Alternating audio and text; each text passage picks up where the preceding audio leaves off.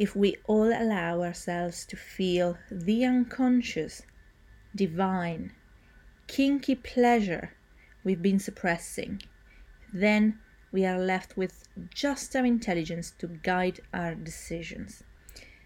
And that's great.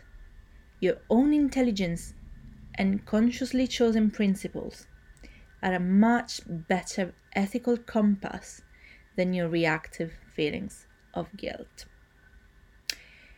Caroline Elliott from Existential Kink Unmask Your Shadow and Embrace Your Power.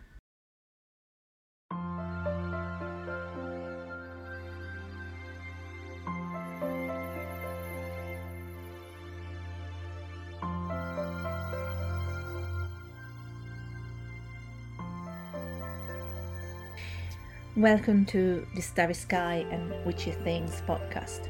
I'm Alexis, your new witchy BFF. I'm known as Asteria in witchy circles. I'm a photographer by day and star obsessed urban witch by night. Sometimes the opposite, often both at once. And I'm as star obsessed as Natsuki Shinomiya in Utapri. Or just a warning, there would be loads of otaku references I'm a Capricorn Sun, Scorpio Moon, and Scorpio Rising. Probably a Lyran Star Seed, a Tarot Lover, and all of my lipsticks have a spell on them.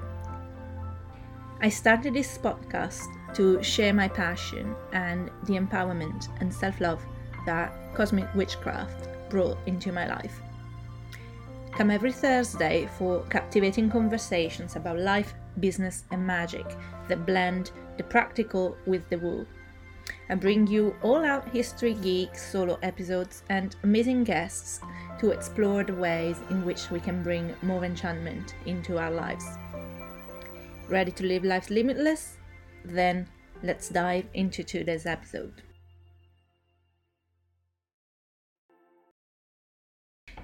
Welcome back for another episode of the Starry Sky podcast. We are on the last quote unquote true episode of season 2 on the theme of working with light and shadow.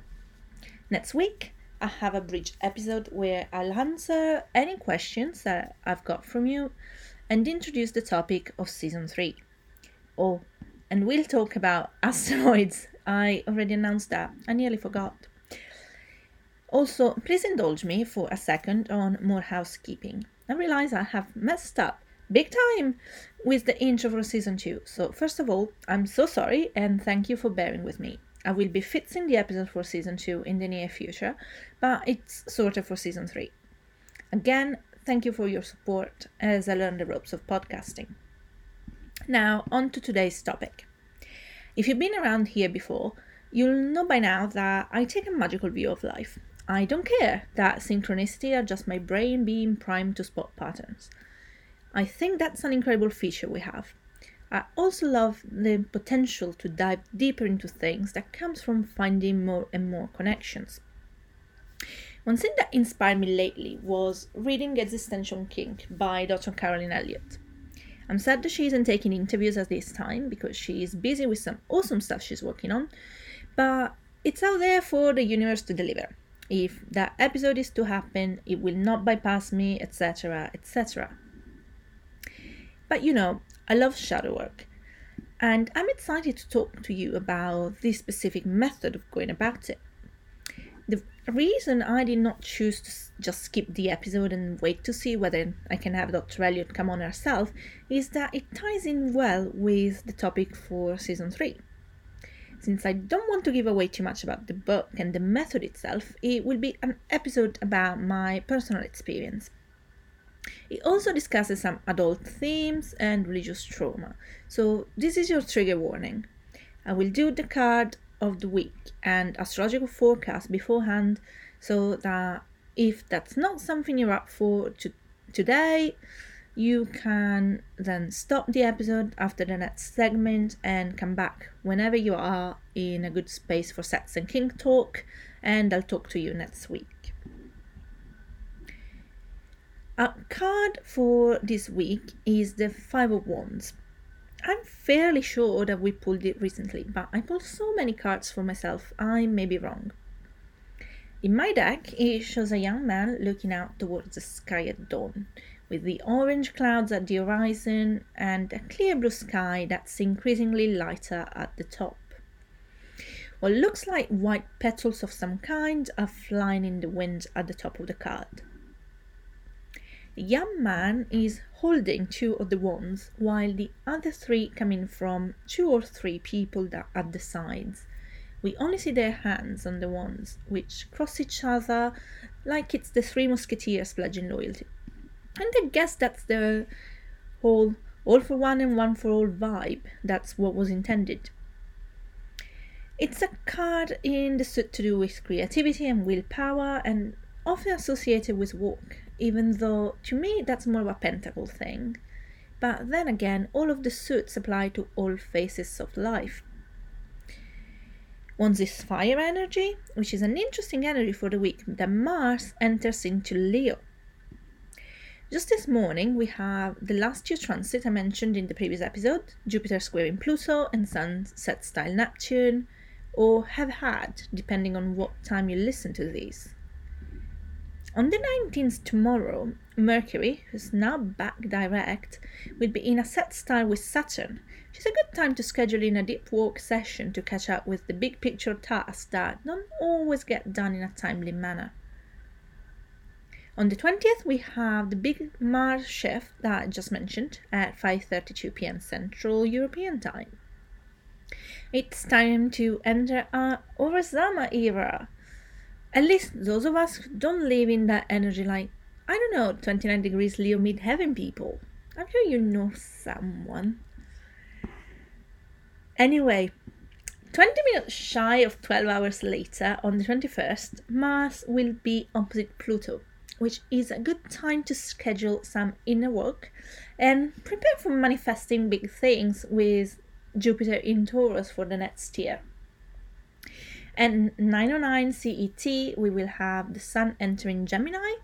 So the teamwork angle of the Five oh of Wands comes back into play as we have a Mercury ruled sign that's all about communication and intellectual exchange. You can go to Witchy Musings on Substack to read my reflection on Gemini. It's quite a busy week in the sky. Still, on the 21st, we have the Sun trining Pluto, going exact at 3:58 p.m. CET. Then, on the 22nd at 7:56 a.m., the Sun will be in a sextile with Mars. Both positive aspects if you need a permission slip to remember you are awesome and to size the day from these higher self energy. A little more challenging, perhaps, is the Mars square Jupiter transit at 7:12 a.m. CET on the 23rd. It's still an overwhelmingly positive energy to embody, but also be careful not to tap into your enthusiasm for something you're passionate about so much that you become a bit rude to everyone else. That's speaking to me, isn't it? Anyway, Finally, a few hours before the next episode comes out, we have Venus squaring Chiron. I'm actually glad I've been flagging the before 7am transit the week ahead lately because this is an interesting one to mark on your calendar for shadow work around all of the Venusian themes and how that impacts your core wound. Which makes for a good segue into today's topic. Just to be sure, this isn't intended as medical advice, and it may discuss sensitive topics to do with sex and BDSM and religious trauma. So, listeners' discretion is advised. I have tried a lot of methods of shadow work with relative success, getting over the lessons from Catholicism about purity and, in general, spirit over matter was relatively easy. I struggle a bit to accept my sadistic streak, but all in all, most work of integration I've done with the dark goddesses, etc., has made me a better person. However, there is something I really struggle to shift, especially since my biggest struggle being raised in a religion that is all about submission and glorifying suffering was to overcome my nature being very much Venusian. I'm so pain averse it almost becomes a pain. Except for this one area. I'm an overworker, overachiever, and practically incapable of asking for help and delegating. And for most of my career, I have sold myself on the basis that I'm very resourceful and good at making things happen without a lot to work with. Think of me like a marketing baker with just cheap ingredients like flour, salt, water, and yeast, and an oven. You can make wonderful bread creations. While everyone else was going all out with the latest tools like they're in the Bake Off tent, I was keeping costs down and overgiving to make up for the lack of avenues for automation. Why am I sharing these? Especially since nowadays I make such a fuss around how I have the opposite approach. Well, because the premise of existential kink is that we find a kinky kind of pleasure in the things that our conscious mind says we don't want. And of course, my conscious mind didn't want to have to hassle and all that. My younger self wanted to be me right now with the fancy tonic website and automations over automation. Where was ChatGPT when I was pretty much in charge of everything for a small charity? But did I ask for what I really needed? No, of course not. I had a couple of tools at some point and then felt guilty that I, they weren't bringing many results fast and gave up on asking for the money to pay for them. So that's a pattern I carried, but I later realized not the only one. They seem disconnected and even opposite to each other. But when I was Catholic, I had an easier time believing I could manifest money out of thin air. For someone so big of empowerment, that seems absurd, right? Which brings me back to existential kink. It's not absurd if you think of it in the framework of sadomasochism.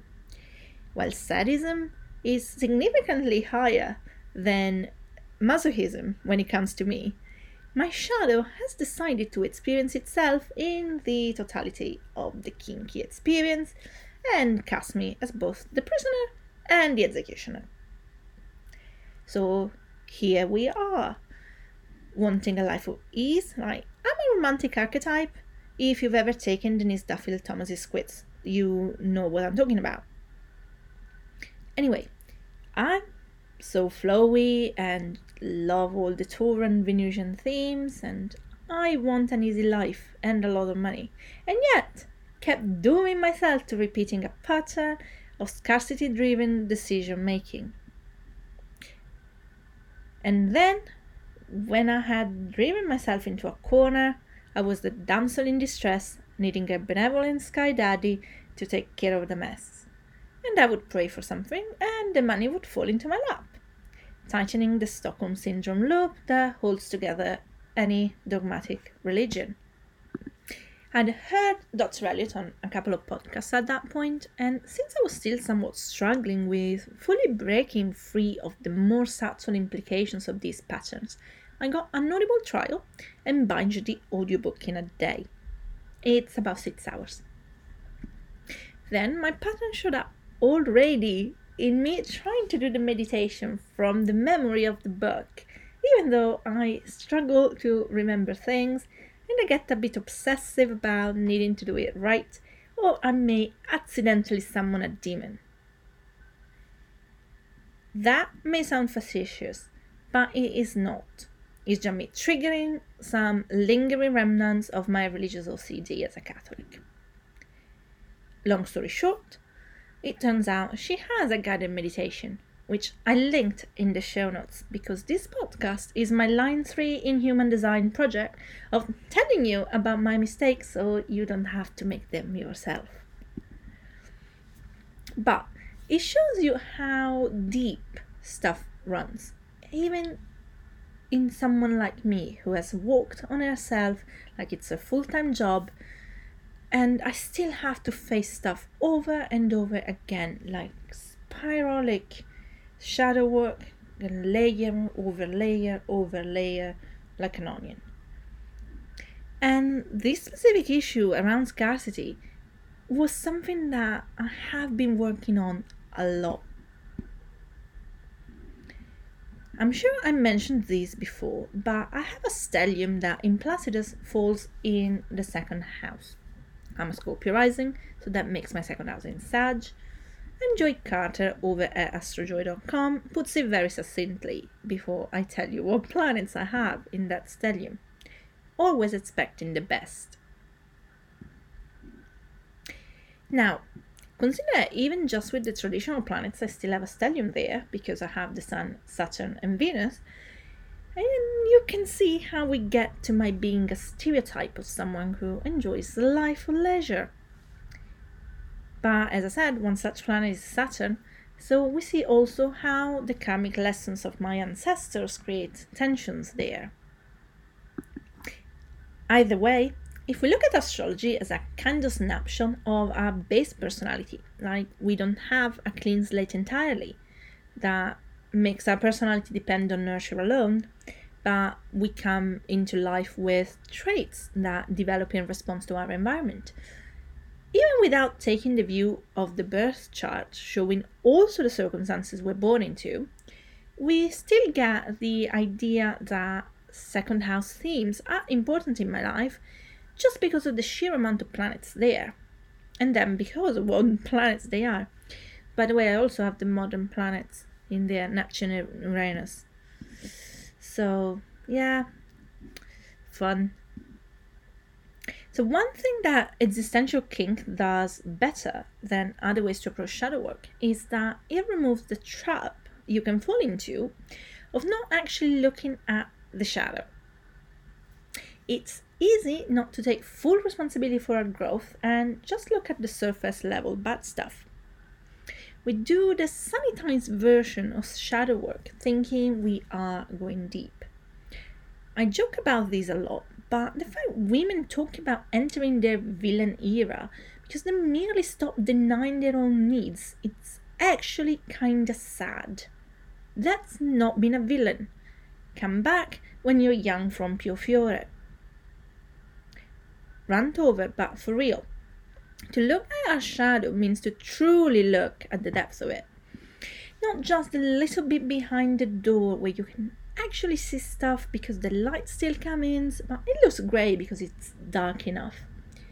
You've got to go down to hell and back, or the non Christianized underworld. Pick your metaphor and run with it. So for me, it kind of came as a shock that I may not have gone far enough, simply because I had a blind spot created by my conscious awareness of struggling with my inner witch, when I was meant to make myself small to be acceptable and good. I would make as bad a Buddhist as I made a Christian.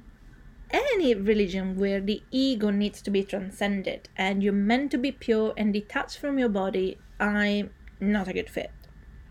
Heck, I'm not even sure I'd be a good fit for But that's a story for another time. The ego is an interesting topic because everyone will come up with a different definition of what it is and what role it has in our lives. I would consider it equivalent to the conscious mind, which is the meaning before Freud, from the Latin for I. In metaphysics, it is defined as the self, that which feels, acts, or thinks. Archetypally, it's your sun sign. I would argue that it's the totality of your birth chart, especially if you take the modern approach and remove the layer that signifies the circumstances and events that you will face. But at the core, I believe that your sense of self is mostly created by the sun sign. And this already becomes a meta conversation because can the self exist independently of your experience of it? I dare say not, but this isn't a philosophy class debating Descartes' merit. Anyway, The premise of existential kink, as per the quote I read at the beginning, is radical self acceptance of the totality of our experience, free of guilt and the need for grace in a Christian sense. I would recommend the book to anyone who has a hard time overcoming the shame over our quote unquote sinful nature, even though a lot of Christian rhetoric is about how God loves us unconditionally. I never felt that in practice was it was true, and I could spend hours unpacking this point alone. Suffice to say that as long as you externalize the source of grace, you will never be free of guilt. I'm sure many Christians would disagree, but if it's less of me and more of Jesus, like in John 3:30 and other passages, the idea is that me without Jesus is bad. If you exist as a vessel for the divine, insofar as your humanity needs to disappear in order for the divine to take over and shine through you, it may seem like you are born again as a better person, which is the premise of baptism, but it implies that what was there is bad. And that's what feeds the codependent nature of dogmatic religion. I'm sure many people have a lot more positive experience of Christianity, but I think that the system itself is created around coercive control and making you need it. I'm glad for anyone whose experience is more positive, even if they are in some ways a part of that system. But the system remains and it permeates all of Western society and to an extent Eastern, the, given how much of the world was colonized and how the rest of it still engages with the West on some level. So, I think what Dr. Elliot talks about is really important if a goal is personal and then societal liberation. I hope that this episode made you curious about reading the book for yourself if you haven't already, so that you can hear it all in her own words. Actually, she reads the audiobook and it's amazing. She has such a beautiful voice, and I actually always like listening to audiobooks when they're read by the author. But anyway, that's just me. I truly doubt that I did justice to to the book, especially since I really need to wrap up and take a nap. Anyway, I hope I managed to convey enough of its value, and I'll be back next week to talk about the asteroids and how to bring all of these that we talked about in season 2 about walking with light and shadow into your manifestation practice. Until then, keep living in wonder.